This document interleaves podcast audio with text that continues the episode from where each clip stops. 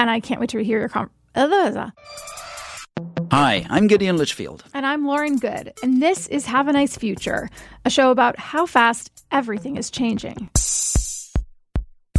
Each week, we talk to someone with big, audacious ideas about the future, and we ask, is this the future we want?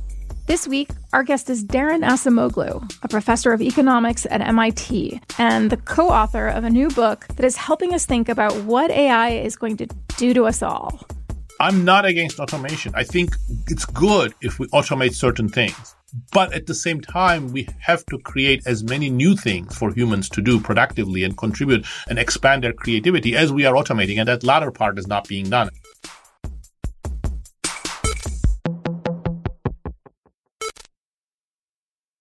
So, Gideon, I've been thinking a lot about the film and TV writers' strike that's happening right now. It's been going on for a couple of weeks. And one of the demands that writers are making is that the studios and producers create some limits around how they'll be using AI to write scripts.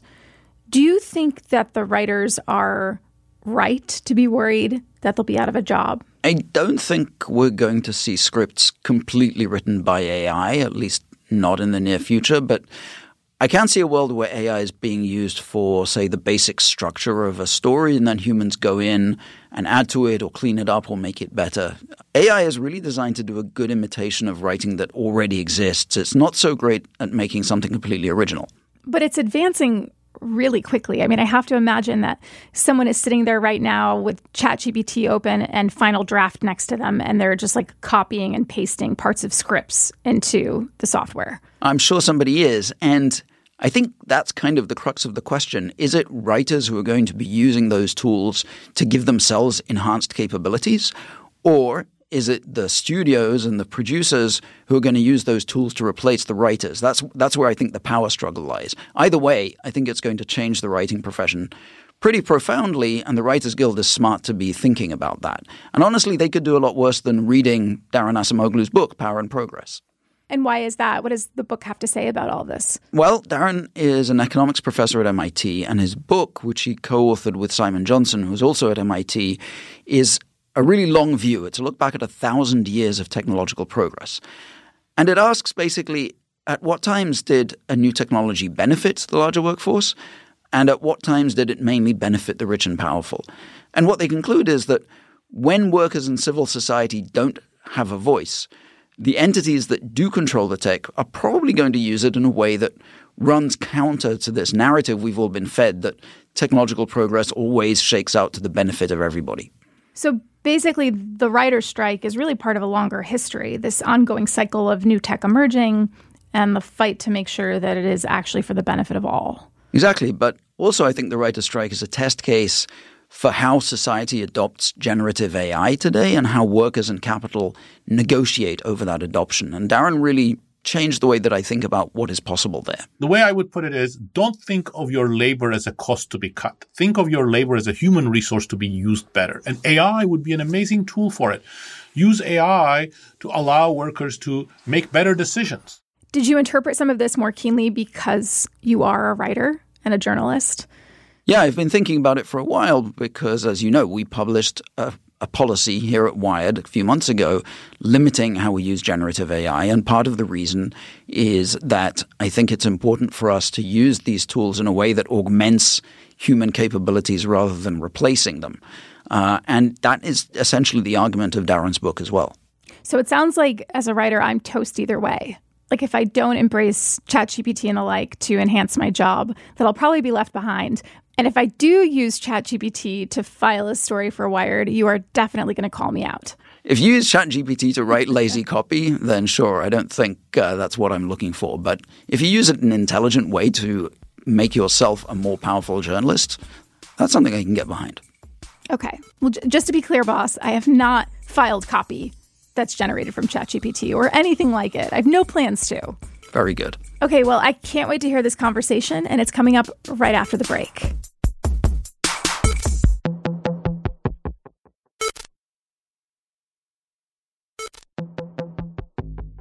Thank you, Daron, for joining us on Have a Nice Future.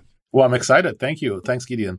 Your book, Power and Progress, is very timely because everyone is so interested in generative AI. But for years, we've been hearing the sort of back and forth debate about whether AI will create more jobs or take them away. And I think the central thesis of the book is well, it depends. Your, your book is full of examples from a thousand years of history of where tech innovation has empowered workers and spread wealth and created uh, new opportunities, and where it didn't. So, a central piece of the book is the Industrial Revolution, which was impoverishing and disempowering for a lot of workers at first, but then the tide shifted. So, why was it disempowering people at the beginning, and what then changed? Well, I think the best way to understand what happened during the Industrial Revolution is to first consider the social milieu in which it was taking place. Mm-hmm. Britain was a very hierarchical society. The working people were referred to as the meaner sort of people. And the way that many of the leading industrialists thought is well, I'm going to use this machinery to get rid of workers. I'm going to use the factory system to monitor them better so that I can impose discipline on them. And if I can get away, I'll employ women and children and pay as low wages as possible. And if anyone wants to, anybody wants to organize, I have the laws on my side. Trade union activity, trying to even negotiate wages or, God forbid, go on strike are punishable by imprisonment. So that was the context in which the early phase of the British Industrial Revolution played out. And if you look at the outcomes, you know, we're not for sh- we're not certain. We don't have great wage data or national income data, but available evidence suggests that for about 80 to 90 years, real incomes of the working people did not increase, but at the same time, their working hours lengthened they were subjected to much harsher working conditions and their living conditions worsened. Right.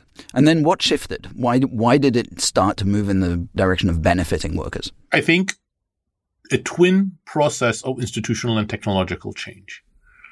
First of all, if you look at British society towards the end of the 19th century, it's massively different from what it was in the middle of the 18th century.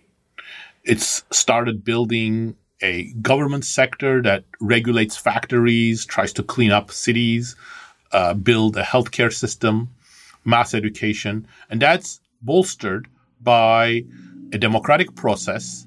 Now, the majority of adult males are voting, and many of the draconian laws that made bosses so much more powerful over workers have been uh, abolished. So, trade union activity is now legal masters and servant acts that made workers essentially at the whim of their employers and suable and imprisonable uh, those have been lifted so the institutional context has changed a lot and now there's a much more balanced power equilibrium between workers and firm owners and managers so there is this common narrative that you hear among tech founders and tech leaders, which is you can't stop progress. Society has always adapted in the past to technologies that people were scared of. So what's wrong with that narrative? I think there are two things that are wrong with that narrative. The first one is that by its nature, it sort of belittles the losers from technological progress. Right you know, we they get give the of history. Yes, exactly. We give the examples of Luddites. Look how wrong they were. The gales of creative destruction and progress. They didn't understand them. Well, they understood them very well. They also understood that they were being the losers out of this, and their hardship was not to be belittled. But the more fundamental thing that that narrative ignores, and that is actually central to the book, is that technology is very malleable. You know, technology is nothing but applications of human cognition and knowledge. And human understanding of nature, of our social relations is multifaceted. There are many ways in which we can put that to work to change how we approach nature, how we approach human relations, how we approach the production process. Digital technologies, for example, don't have a preordained direction. They can be developed in many different ways. And then once you make that realization, there isn't like oh, the technological progress is going to happen. There is this direction that technology is going to go in. We decide that direction, and different directions have very different consequences, both for productivity and distributionally. That's why the subtitle of our book is Our Thousand Year Struggle Over Technology and Prosperity. There is a struggle. We cannot ignore that struggle, and it is jointly about technology and prosperity. You talk in the book about machine usefulness. What what does that mean? What are the tenets of a more human centered approach to tech? Yeah, I mean, I think it's a it's a word, it's a term that Simon and I invent. The whole point of it is to create a different set of analogies than machine intelligence does. I think when we talk of machine intelligence, we are immediately getting into the mind frame of thinking of machines doing things that are just like humans. And that's what automation is. Take the tasks, there are billions of them, take the tasks that humans perform, and then define machine intelligence as parity or improvement relative to humans in some of those tasks. That is, to me, the wrong vision. It pushes us down the rabbit hole of excessive automation and it doesn't leverage what we really want from machinery. Let me give you the example of a hand calculator. I think it's a fantastic machine. It's not intelligent. I don't think anybody would say that, you know, uh, simple calculators have human-like capabilities of reasoning, but they are superbly useful. I'm not very good at multiplying seven-digit numbers nor dividing them by one by the other. As long as I put the calculator to good use, that boosts my capabilities, my productivity, the set of things that I can do. I think that's the sort of thing that we should strive for. And with that term, we are trying to encourage that sort of mind frame. Right. So when you look at the kinds of reuses that are being proposed now with generative AI, which ones look to you like uh, things that enhance people, and which ones look to you like they might be disempowering people or taking work away? That question is really hard to answer with generative AI, and I'll tell you why. Generative AI, or at least the large language models that have come out of generative AI, have the capability to be empowering to humans we can be in a position where we get inputs from large language models, for example, in writing some simple code on which we can build and be more creative and more expansive. But on the other hand, there is also a lot of rote automation that you can do with generative AI. And the problem is that the industry often does the automation, but talks as if it's going to be human enriching. And that's where the difficulty of talking about what the future that generative AI will bring lies in. When you say rote automation, uh, like what's an example of that? Like, what are we seeing the generative AI or large language models being used for right now? There is a lot of simple writing tasks mm-hmm. or simple information representation tasks that companies are already automating using large language models. So like writing think, simple marketing copy, for example. like example. marketing, marketing and advertising, or news right. summaries like BuzzFeed mm. used to do. I don't I don't see anything wrong with that. I'm not against automation. I think it's good if we automate certain things. But at the same time, we have to create as many new things for humans to do productively and contribute and expand their creativity as we are automating. And that latter part is not being done. And that's my sort of beef with the direction in which large language models are going right now. What, what would it be like then to to do that? I mean, I you know, here's something that I can see is that you see a lot of people using image generators like DALL-E uh, and Midjourney to create art in much quicker forms. And some people are saying this can augment my work as an artist, and then some people are, say, are saying no, but that will actually take away from the work of many illustrators or, or um, stock photographers. So, how do you use it in such a way that it is augmentative rather than just diluting people's work? The parts that I have emphasized, like information curation, information filtering, I think those things can really lead to many new functions and many new tasks for workers, for knowledge workers, for white collar workers. But the problem there is that the current architecture of LLMs is not very good for that. Like, what, what do LLMs do? I think they have been so far partly optimized for impressing humans. The tremendous meteoric rise of ChatGPT is on the basis of giving answers that humans find intriguing, surprising, impressive. But what that also brings is that it's not sufficiently nuanced. So if as a journalist or as an academic, I go to GPT-4 or GPT-3 and try to understand where different types of information is coming from, how reliable different types of information is. It does not give good answers. In, in fact, it gives very misleading answers. Right. It hallucinates often. It yes. hallucinates or it makes up it makes things up or it refuses to recognize when two answers are contradictory or where two answers are saying the same thing but are being represented as independent pieces of information. So there's a lot of complexity to human cognition that has evolved over, you know, hundreds of thousands of years that you know, uh, we can try to augment using these new technologies, but this sort of excessive authoritativeness of large language models is not going to help. Right now, we have the film and TV writers of Hollywood on strike, and one of their demands is that the movie studios take steps to ensure that AI doesn't replace them. So, what should the studios be doing? So, the fundamental issue, which is again central to not just to large language models, but to the entire AI industry, is who controls data.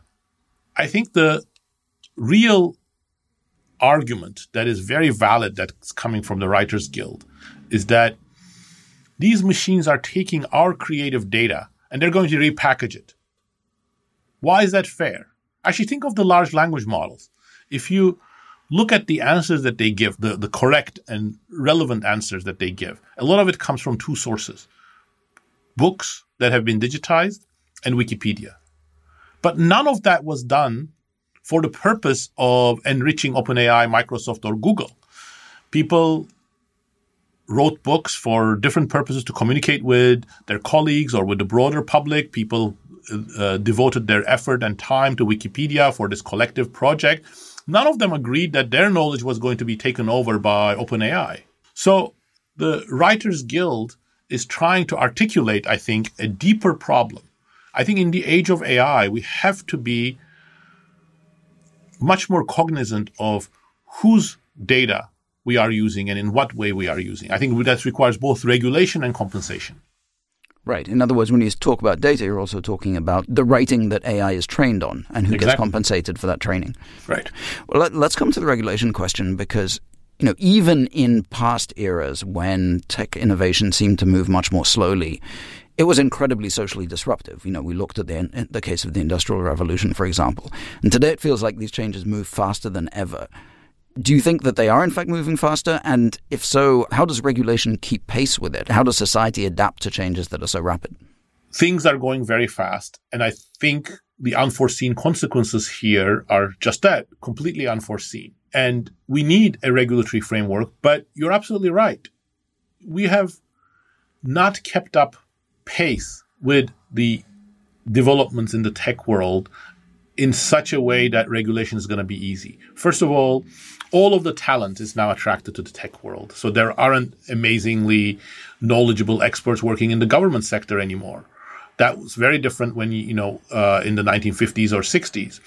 Second, I think we have gone into a legal framework where it's going to be very difficult to implement the things that we mentioned before, like regulating who controls data, making companies pay for the data that they use without permission. So all of these, I think, are going to require big changes in who we attract to civil service, how we incentivize people in the civil service, what sort of fast track laws we need in order to make this regulation a reality.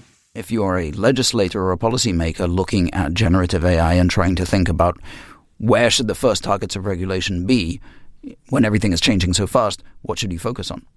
I think there are so many things to worry about the way that I think about this is first we have to start with an aspiration. We have to agree on what we want from new technologies. There, my argument is very clear. We want new technologies to empower workers, to increase worker productivity, and to empower citizens. Now, not everybody's going to agree on this, but if there's a broad enough agreement, that's a good goal. Then we need to form the narrative. How do we achieve that? Whose vision do we need to follow? What is feasible? Who do we who do we need to empower for this? We need to build institutions around it. Like, you know, how do we get worker voice? How do we get writers' voice? How do we get broader civil society engaged in this? How do we build the institutional foundations of a better regulatory system? And then we need specific policies. Regulation of data, we talked about that. I think we need to put guardrails about how tech companies can take people's data. We need to perhaps support data unions so that certain types of creative artists can form unions and sell their products data products in some coherent way. All, all of this so that the data can't just be used willy nilly to train. Exactly. Cannot, cannot be yeah. expropriated just at mm-hmm. the whim of tech companies and then mm-hmm. justified ex post. Yes. I think we need to worry about the power of the biggest tech companies. So, does that require more antitrust? again, I don't think that's a panacea, but it's something to be considered. If you're the leader of, an, of a company, let's say, that is, you know, it doesn't matter what sphere it's in, maybe it's the law, maybe it's marketing, maybe it's something else, and you're thinking about how to bring generative AI into the workplace, what are some good or some bad choices that you could make? I think there are a lot of profit opportunities for companies if they can use their workforce in a better way. It's a change of vision. Like the way I would put it is don't think of your labor as a cost to be cut. Think of your labor as a human resource to be used better. And AI would be an amazing tool for it. Use AI to allow workers to make better decisions if you're a hospital and you can use AI, now that's going to again requires an institutional element. Doctors are not going to like some of that, but if you can use your nurses and train your nurses better and give them AI tools so that they can do much better care, much better diagnosis, they can prescribe medications, they can play much more of a rapid task force type of approach to the cure of patients in emergency rooms. I think those are going to be much better for hospitals. In schools, don't think of AI as a way of sidelining teachers. Think of them as a way of empowering teachers. We need more individualized education programs for children who are coming from diverse backgrounds with lots of challenges, with lots of difficulties in certain parts of the curricula. I think we can do that using AI. In the entertainment industry, I think, you know, you were hinting at this earlier on. We can use these tools to create a richer entertainment form, not against sidelines the writers and the creative artists one of the takeaways of the book, I think, is because it, it, it, covers such a broad sweep of history, is that this cycle of technological gains being captured by elites and then being recaptured by social forces, and it keeps on swinging back and forth. So, what has to happen for a more equitable approach to the development of technology to really take root, do you think?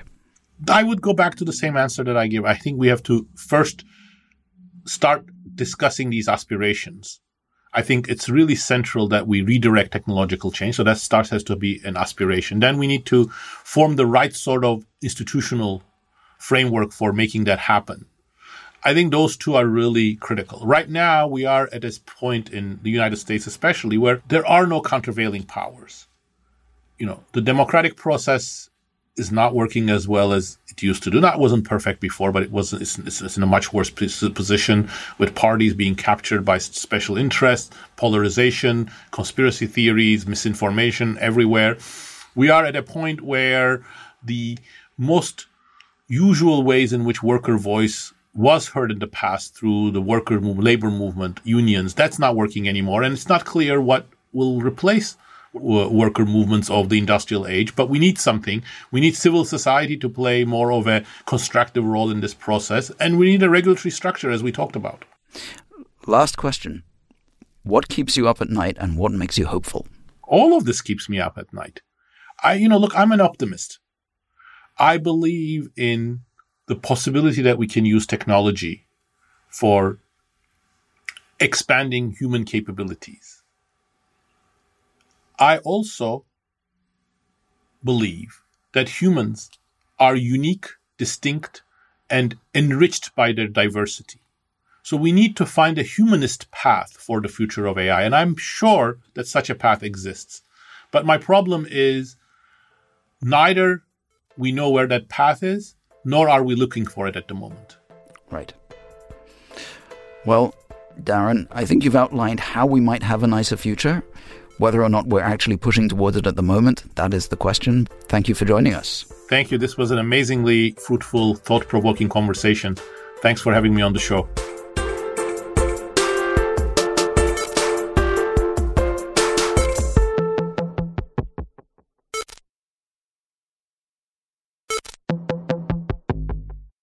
So, Gideon, now that you've had a little bit of time to digest your conversation with Daron, what's your biggest takeaway from it? I think it's that he challenges the sense of inevitability that seems to accompany new tech developments.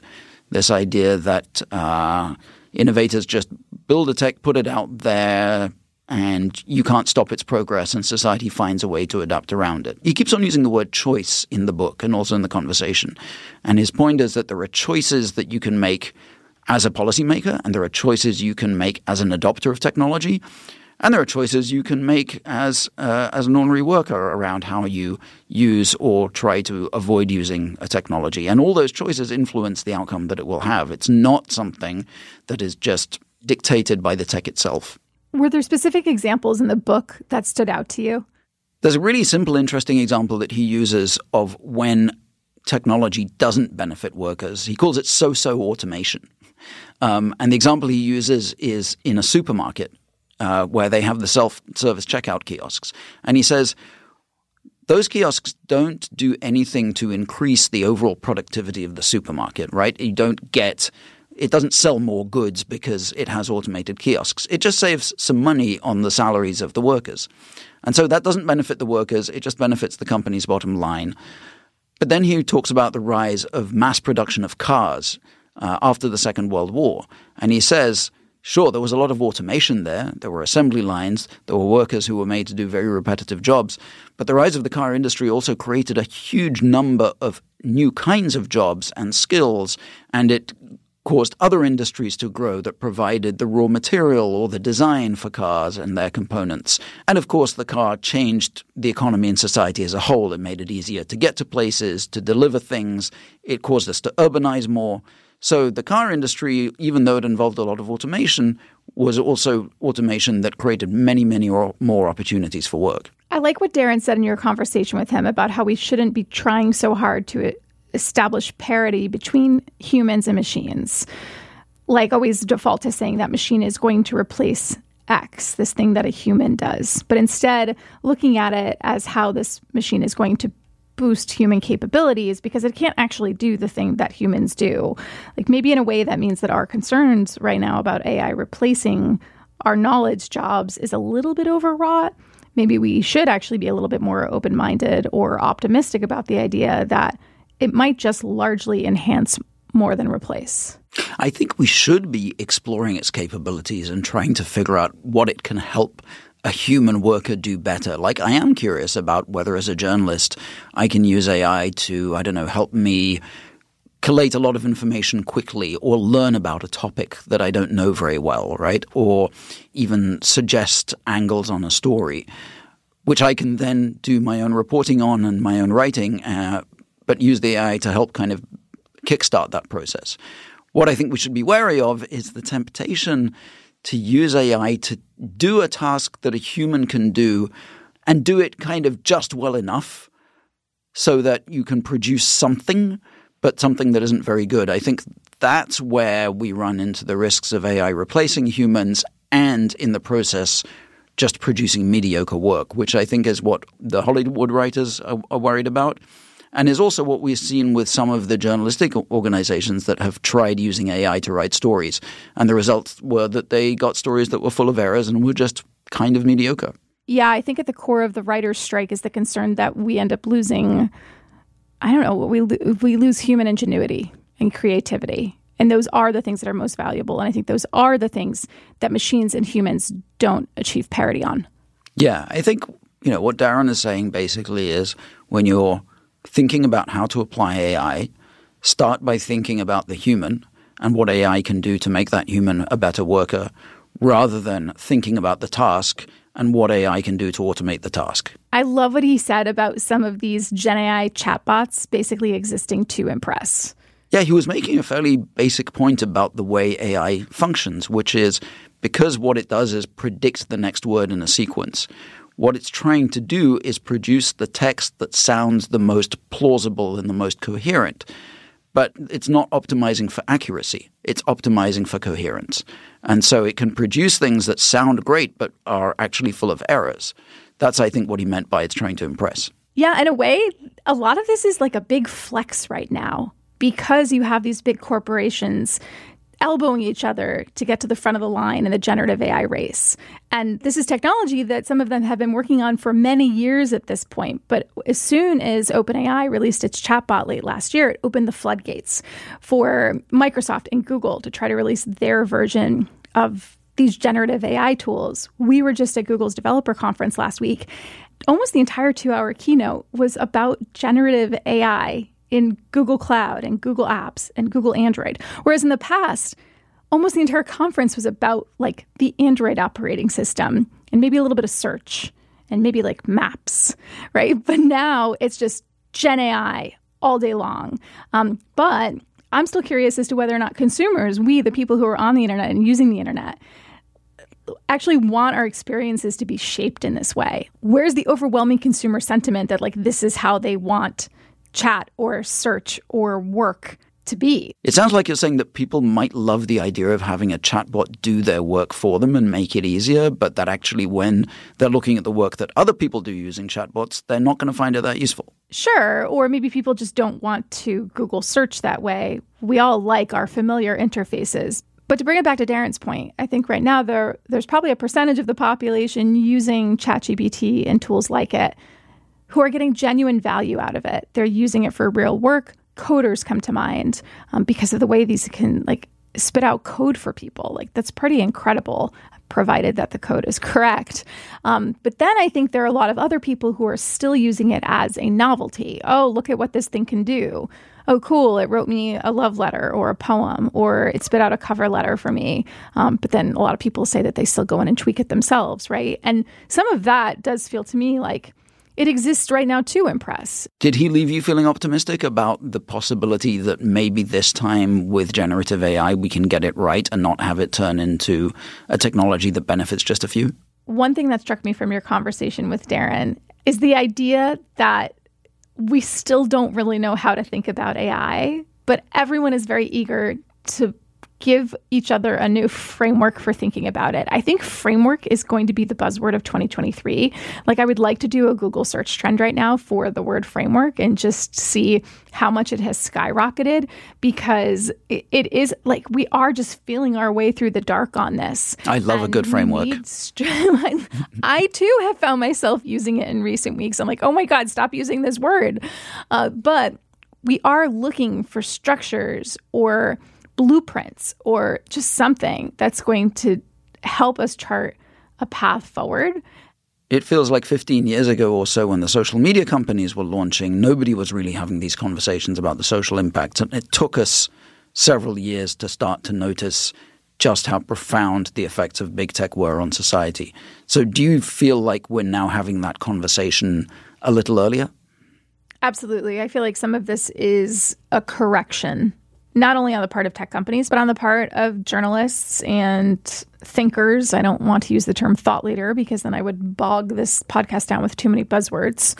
yeah, I think that we're looking at the ways that technology has advanced over the past 20 or 25 years. And we're looking at some of the privacy nightmares and the ways that inequities have been deepened, and basically saying, like, what were the questions that we weren't asking 15 years ago, 20 years ago? What do we need to be asking now? And there are going to be people on the side of tech who say that we're being alarmist, right? Or that this is slowing down innovation.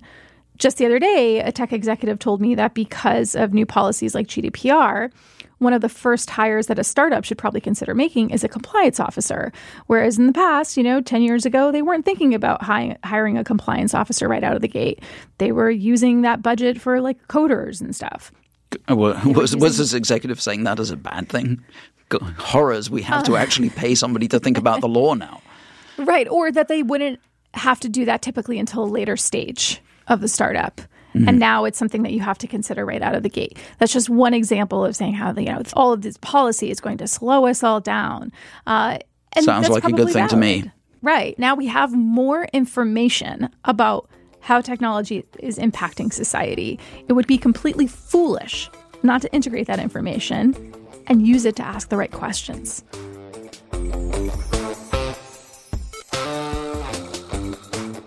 That's our show for today. Thank you for listening.